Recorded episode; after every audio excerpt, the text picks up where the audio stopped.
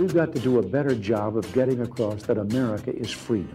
Freedom is special and rare. It's the idea held by generations of citizens who believe that America is a constant work in progress. We choose to go to the moon in this decade and do the other thing, not because they are easy, but because they are hard. And it's the people who are making America great again. We may be opponents, but we're not enemies. We're Americans.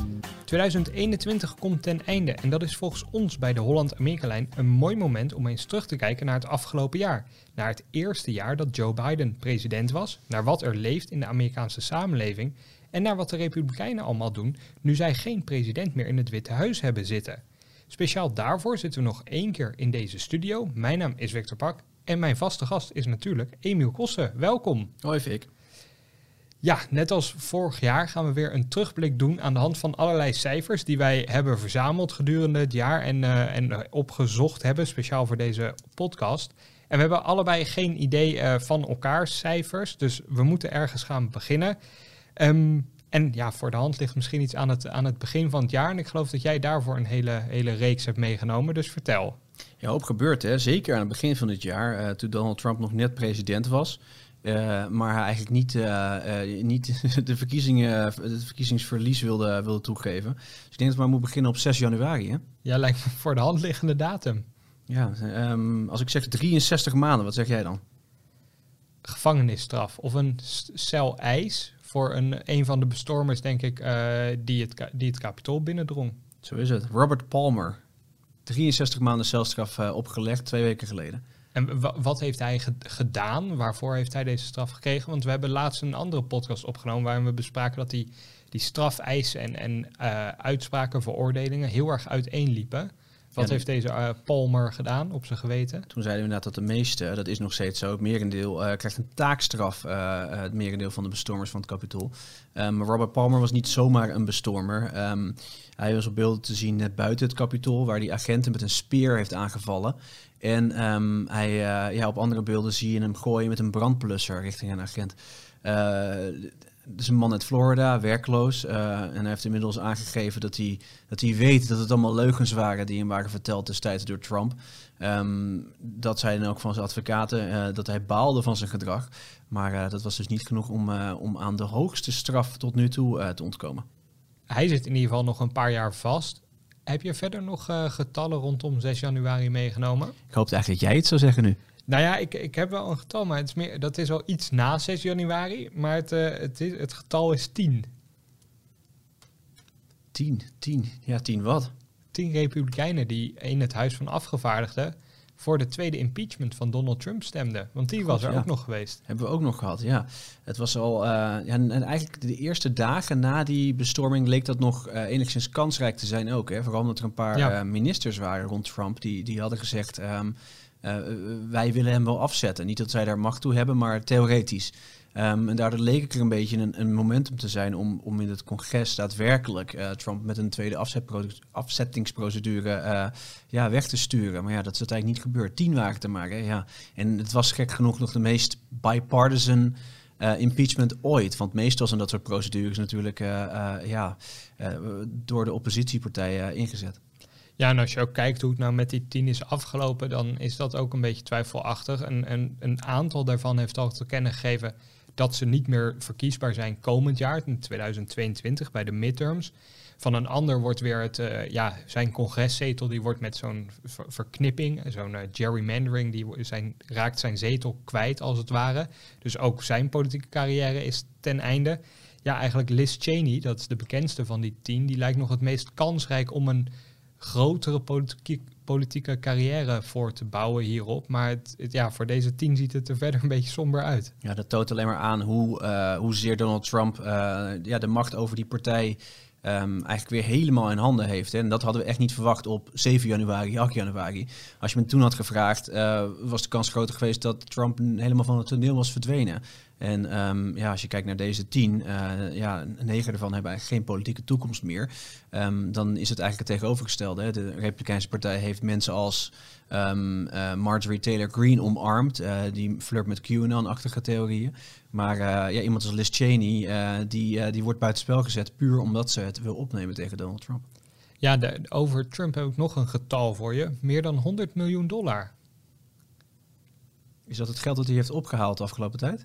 Dat zijn campagnekas op dit moment inderdaad. En ik geef toe, die cijfers zijn al een paar maanden oud, omdat ze maar heel ongeregeld moeten doorgeven als politicus hoeveel geld je in je kas hebt.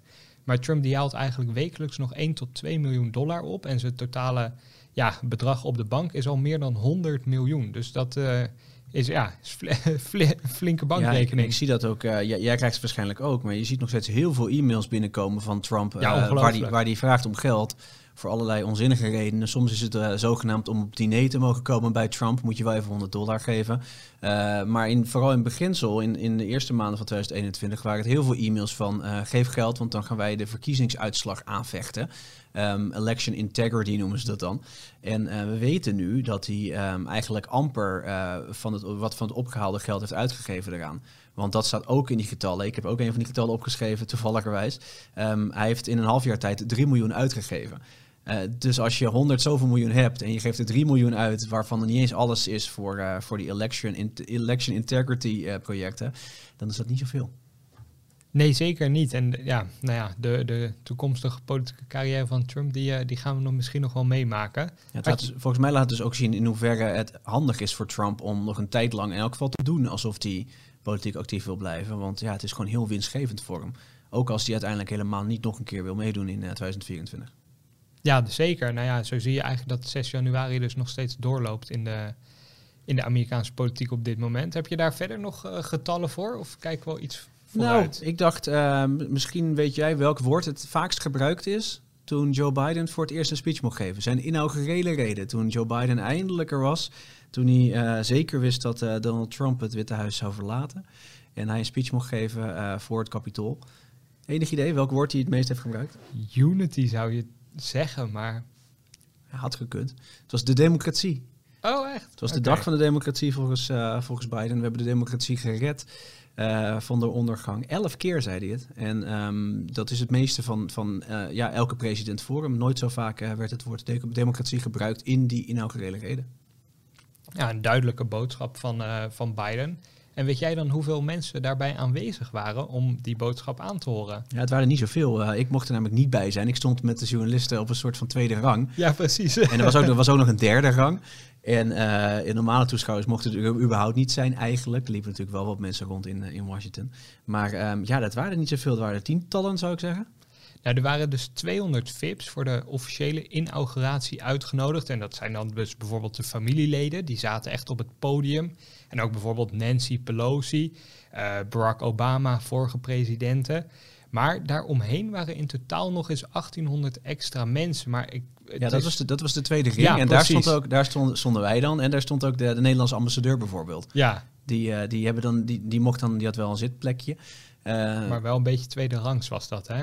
Dat zo voelde het wel een beetje. En, en dus ontzettend weinig mensen voor een inauguratie van een Amerikaans president. Maar ja, dat had alles te maken met het andere grote verhaal van. Uh, van ja, nou, ik kan me heel goed die sfeer herinneren destijds. Dat, het, dat de hele stad vol stond met uh, zwaar bewapende um, uh, nationale gardetroepen. En ja, eigenlijk durfde niemand van tevoren te zeggen dat de inauguratiedag uh, zonder slag of stoot zou gebeuren. En dat was natuurlijk een, vrij bizarre situatie. En het is nu makkelijk om te denken van ah, dat is lang geleden, dat ging allemaal gewoon zoals het hoort.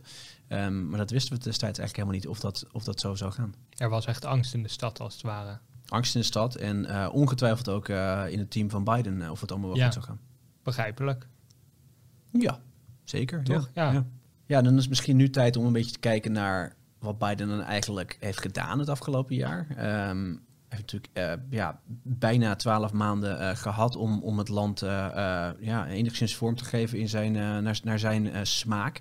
Um, laten we maar beginnen met een van de dingen die hij die, die wel voor elkaar heeft gekregen. En dan zeg ik 40 aanstellingen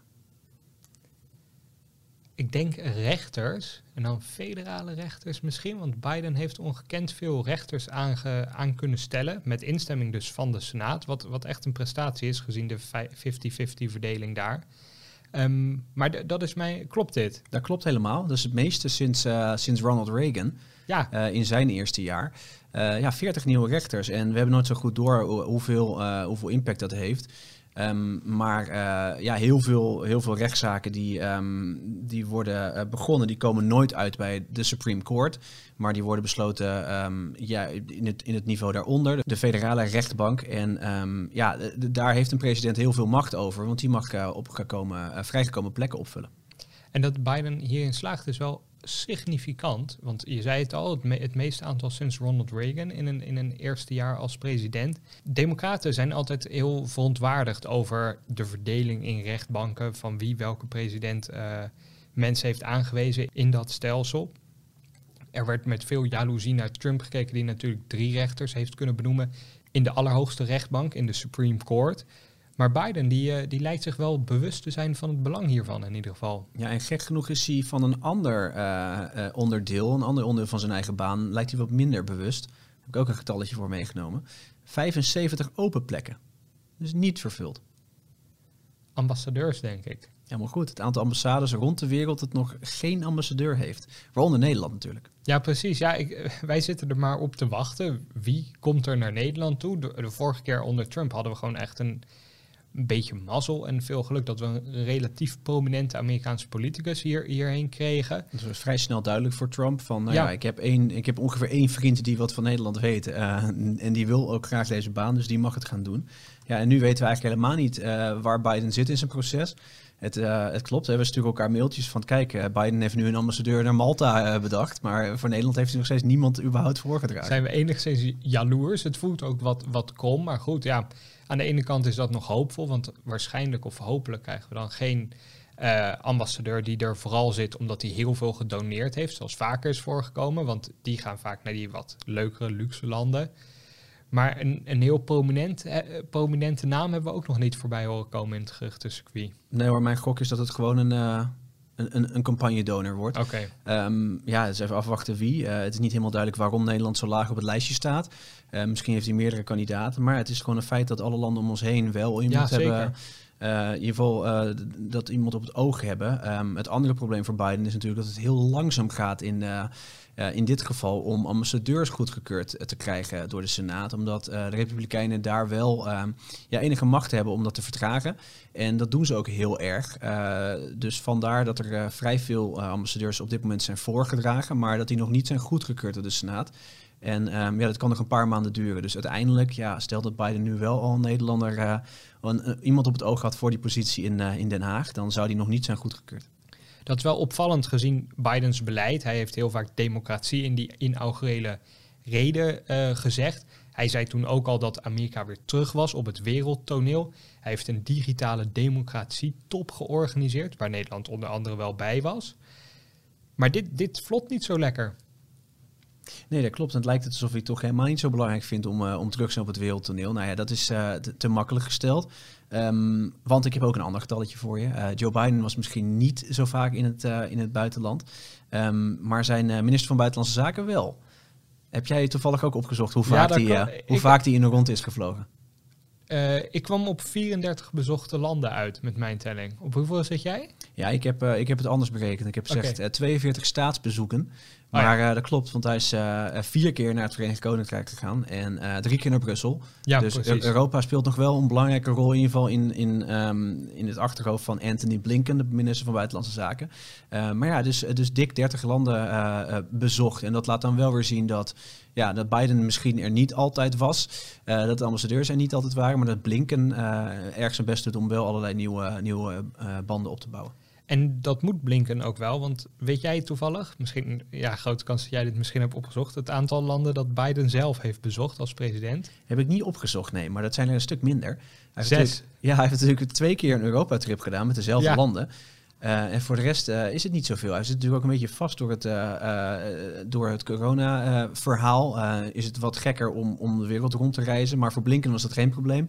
Um, dus ik denk toch wel dat het echt is dat Biden denkt, dit, ja, dit, dit geef ik aan Blinken om, om aan hem te doen. En Biden komt misschien op een later stadium meer naar het buitenland. Nu is het wat meer ja, focus op het binnenlands beleid. Dat zou heel goed kunnen. En als je dan naar het binnenlands beleid kijkt, dan kom ik met 26 om de hoek zetten. 26, ja, wie weet het niet. Geen idee. Nou, het aantal staten dat Biden uh, heeft ah. bezocht in de Verenigde Staten, nipt meer dan de helft. Maar ja. Ja, en dan, kijk, in een campagnejaar is dat vaak 50. Ja, precies. we hebben vaak gezien dat, dat kandidaten dan zeggen: kijk, mij eens naar alle staten uh, gaan. Maar als president uh, verandert dat meestal en gaan ja, die kandidaten meestal naar swing states of naar plekken waar ze, uh, die presidenten trouwens, niet kandidaten, de presidenten gaan meestal naar swing states met iets, iets van een langetermijnvisie. Want ik moet mezelf daar wel een beetje laten zien. Of naar staten waar heel veel vriendelijke gezichten zijn, juist. Dus ik, ik weet niet precies uit mijn hoofd de, de staten waar hij heen is, maar heen is geweest. Maar je zou kunnen nou, voorstellen jij weet vast de staat waar hij het vaakst is geweest. Ja, dat is Delaware, want daar gaat hij ongeveer elk weekend heen. Dat klopt, ja. maar, er is een goede kans dat hij niet zo vaak naar Alabama is geweest, bijvoorbeeld. Nee, omdat klopt. hij minder, ja, minder uh, te, heeft te winnen om daar zijn gezicht te laten zien. Nou, bijvoorbeeld in, de, in het lijstje, en het 26 is niet eens zo verkeerd, maar hij heeft bijvoorbeeld onlangs nog een, uh, een tour gedaan van het door een, uh, door een tornado getroffen gebied.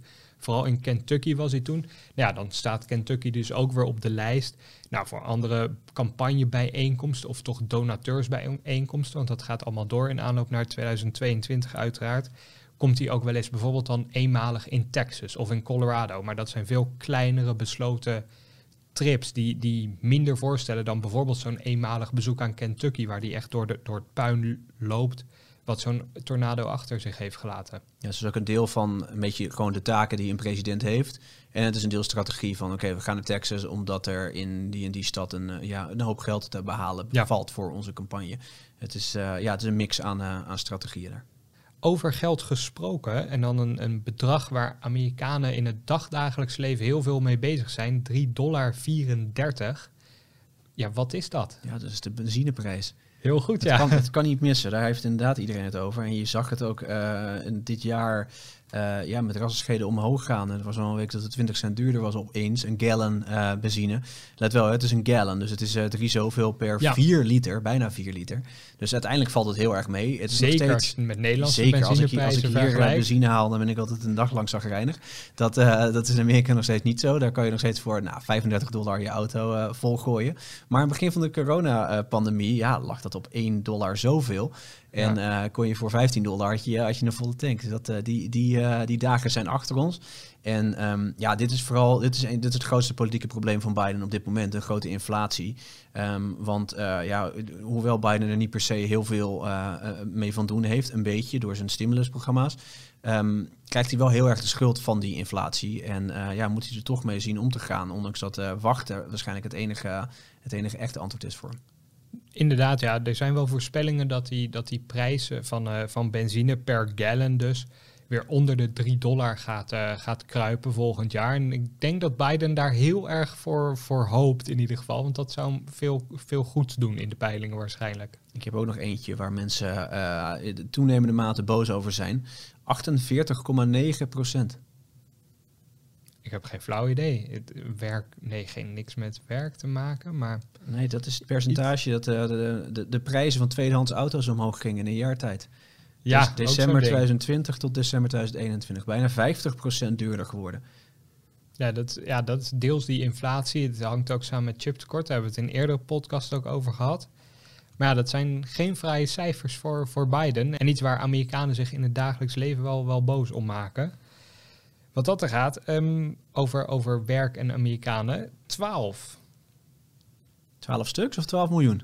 Nee, 12, 12 aan zich. Oh, 12 aan zich. Ja, dan moet je me een hint geven.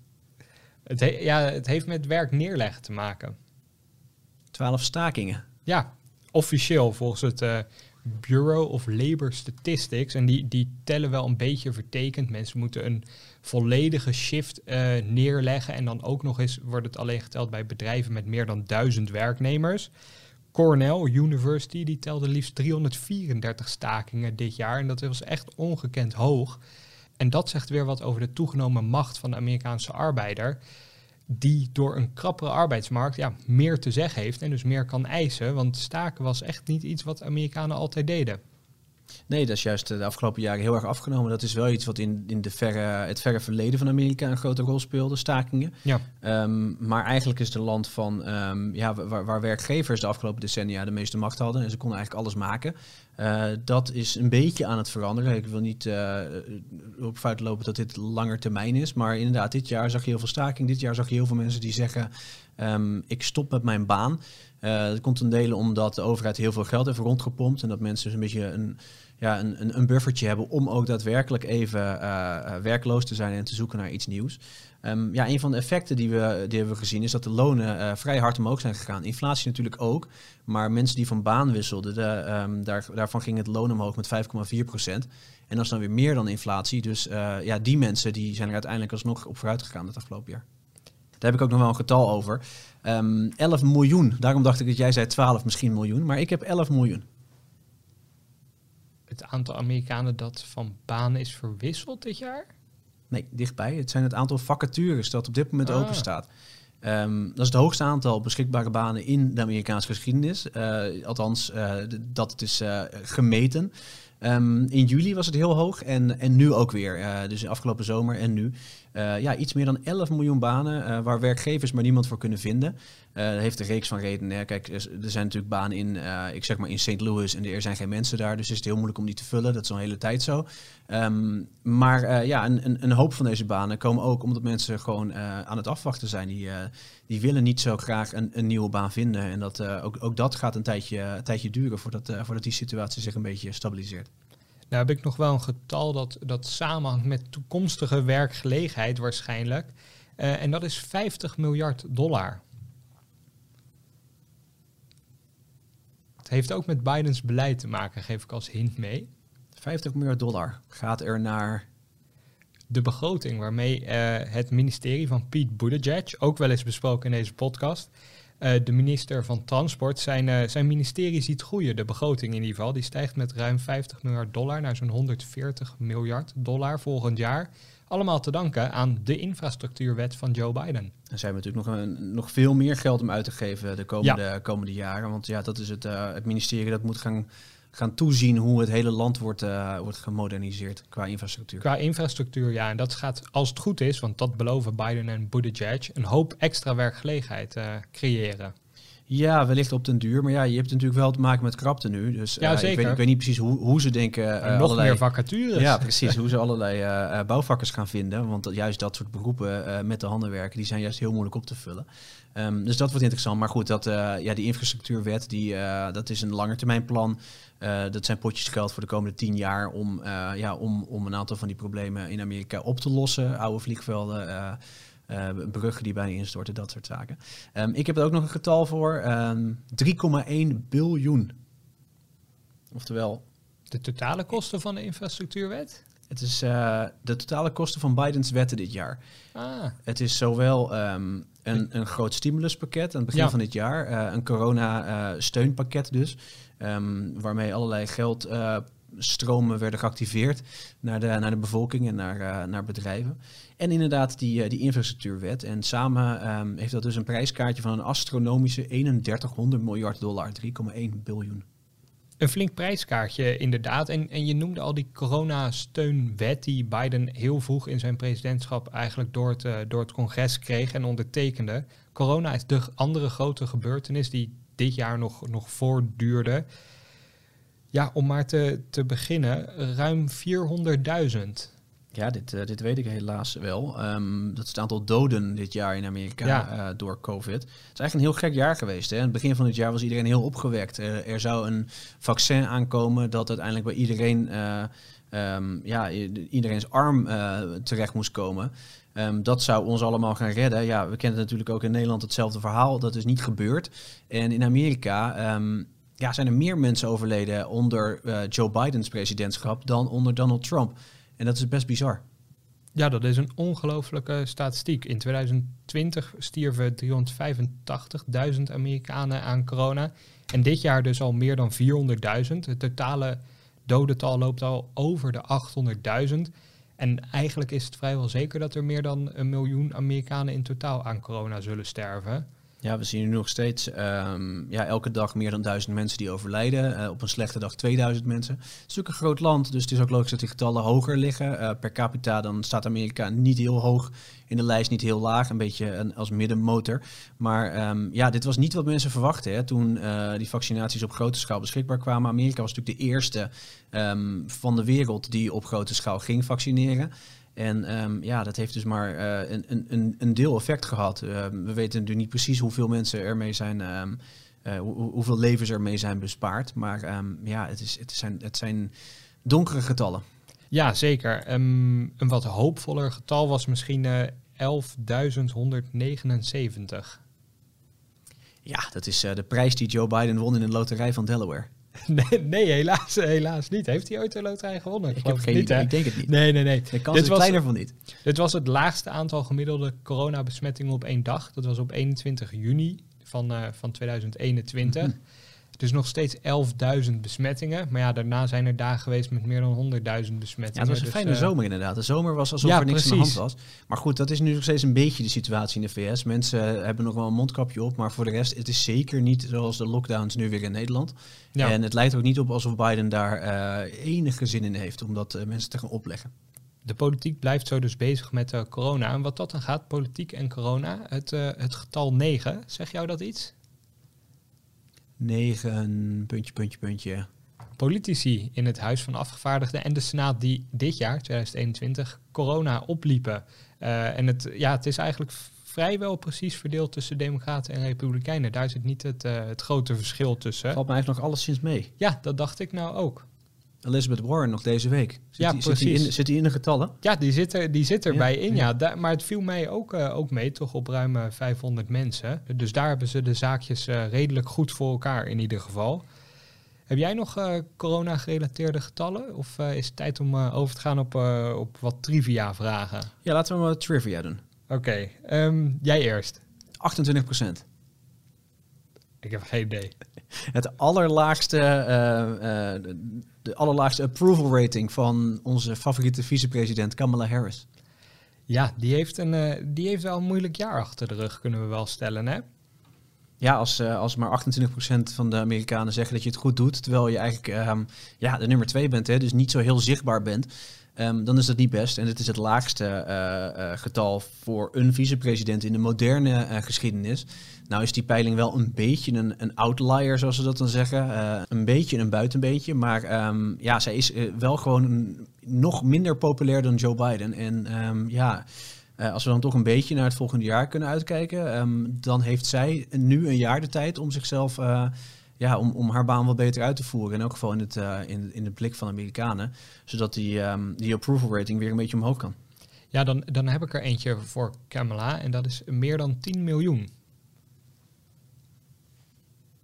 Lode waterleidingen, die, uh, die zij onlangs in een project uh, beloofde aan te pakken, of eigenlijk ja, beloofde uh, te verwijderen, omdat dat nog steeds een groot probleem is. lode waterleidingen zorgen voor vergiftiging van mensen. Heel veel Amerikanen hebben daar nog last van. En er ligt gewoon echt ontelbaar veel mel aan, aan waterleiding die, die giftig is nog in de Amerikaanse bodem. Maar ik vond ook kenmerkend dat dit dus een project is dat Kamala Harris uh, op moet pakken. Want echt spannend is het nou niet, uh, niet Nee, maar het is wel juist de tactiek um, dat Harris iets te doen heeft waar, Ja. naar, waar ze naar Amerikanen toe kan gaan en kan zeggen, kijk, ik doe iets goed. Um, dit is natuurlijk ook politiek um, uh, ongevoelig. Iedereen wil dat de, de waterleidingen veilig zijn. Dus ik denk dat het eigenlijk best wel een slim, uh, een slim idee is van het Witte Huis samen met, uh, met de staf van uh, de vicepresident om Harris op zoiets te zetten. Want de andere thema's die ze tot nu toe doet, migratie, uh, voting rights, het stemrecht, ja, dat is allemaal heel gevoelig en daar gaat helemaal niks veranderen. Dit lijkt me een betere strategie. Dat zou goed kunnen. Nou, dan echt wat, wat leukers. 89. Het aantal foto's dat ik kon vinden van Joe Biden die een ijsje eet in 2021. ja, hoe denk je dat ik dat ooit ga gokken, Victor? Ja, Ne 89 geen keer. Ja, dat is ook zoiets. Je krijgt natuurlijk als journalist krijg je elke dag mee um, uh, van de presspool. Dat is een klein groepje journalisten dat meegaat met, uh, met de president waar die ook heen gaat. Ehm, ja, krijg je berichten van wat hij aan het doen is. Eh, en het is in beginsel, aan het begin van de dag is het speech met dit, uh, overleg met deze persoon, speech voor deze mensen. En aan het eind van de dag is het dus blijkbaar 89 keer. staat er, Joe Biden wil even een, even een stop bij een ijssalon. Het is echt, elke paar dagen is het raak. en dan, dan gaat Joe eventjes naar een, een ijskomman en dan, dan, dan schudt hij een paar handen, doet hij een fotootje en, en heeft hij een gratis ijsje, denk ik maar. Ja, ja, dat denk ik ook. Nou, misschien betaalt hij ook wel om te laten zien dat hij ja, helpt aan de economie, waar we het net al over hadden. Dat weet ik eigenlijk niet. Ja, het zou um, goed kunnen dat hij het voor het hele kantoor koopt, zoiets. Ja, zoiets. Dat, uh, dat zou goed kunnen. Lijkt me toch geen, best, geen slechte baan hoor, om in het Witte Huis dan te zitten. En, uh, en Joe komt terug, dan weet je dat er weer een, een, rond, een rondje ijs aankomt. Ja, en over banen in het Witte Huis. Um, 86.000 dollar per jaar. Is dat het gemiddelde salaris van een... Uh, van een staffer? Ja, je komt dicht in de buurt, maar dat is het jaarsalaris dat Jill Biden, ook bewoonster van het Witte Huis, krijgt als, uh, ja, als fulltime docenten aan het Northern Virginia Community College. Zij is de eerste First Lady die gewoon haar, haar baan fulltime behoudt naast het werk als First Lady, wat, wat toch vaak informeel ook veel, uh, veel tijd en uren kost. Maar zij werkt gewoon weer fulltime, staat gewoon voor de klas. Dus, uh, en dit is haar salaris. En en dat ontvangt zij ook echt. Daar is een hele constructie voor opgetuigd om, uh, ja, om toch haar, ook haar eigen geld te laten verdienen. Ja, heeft ze al een hele leven gedaan. Hè? Um, ja. Terwijl Joe uh, natuurlijk gewoon senator was, hoefde ze niet echt te werken of zo. Maar um, dat wilde ze graag en dat, uh, dat blijft ze nu volhouden. Um, nou ja, alleen maar goed. Hè? Alleen maar props in de richting van Joe Biden. Ik zie er niet zo heel veel als, vice of als, uh, als first lady tot nu toe. Maar um, ja, dat was met Melania eigenlijk ook niet zo. En, en je hebt ook wel een tijdje als first lady om, om dan iets van een onderwerp te vinden waar je op gaat richten. En um, daar heeft Joe Biden dus nog de tijd voor om iets te vinden. Uh, ja, wat, wat, wat haar heel erg past. Ik, uh, ik ben wel een keer geweest bij een van de evenementen die ze dan, waar ze dan een speech kon geven bij veteranen. Uh, en bij families van veteranen en, en, en hoe die um, moeten omgaan met, uh, ja, met mensen die terugkomen uit een oorlog. Uh, dat is een van de thema's waar ze zich, zich mee bezighoudt. En dat zal ze de komende tijd nog meer gaan doen. En dan ook nog gewoon blijven werken. Ik heb nog één, één getal, maar ik weet niet hoeveel jij er nog hebt. Ik heb ook nog eentje. Oké. Okay. Um, nou, jij bent de gast, dus jij mag eerst. 300 dollar. Nee, geen idee. Per kind.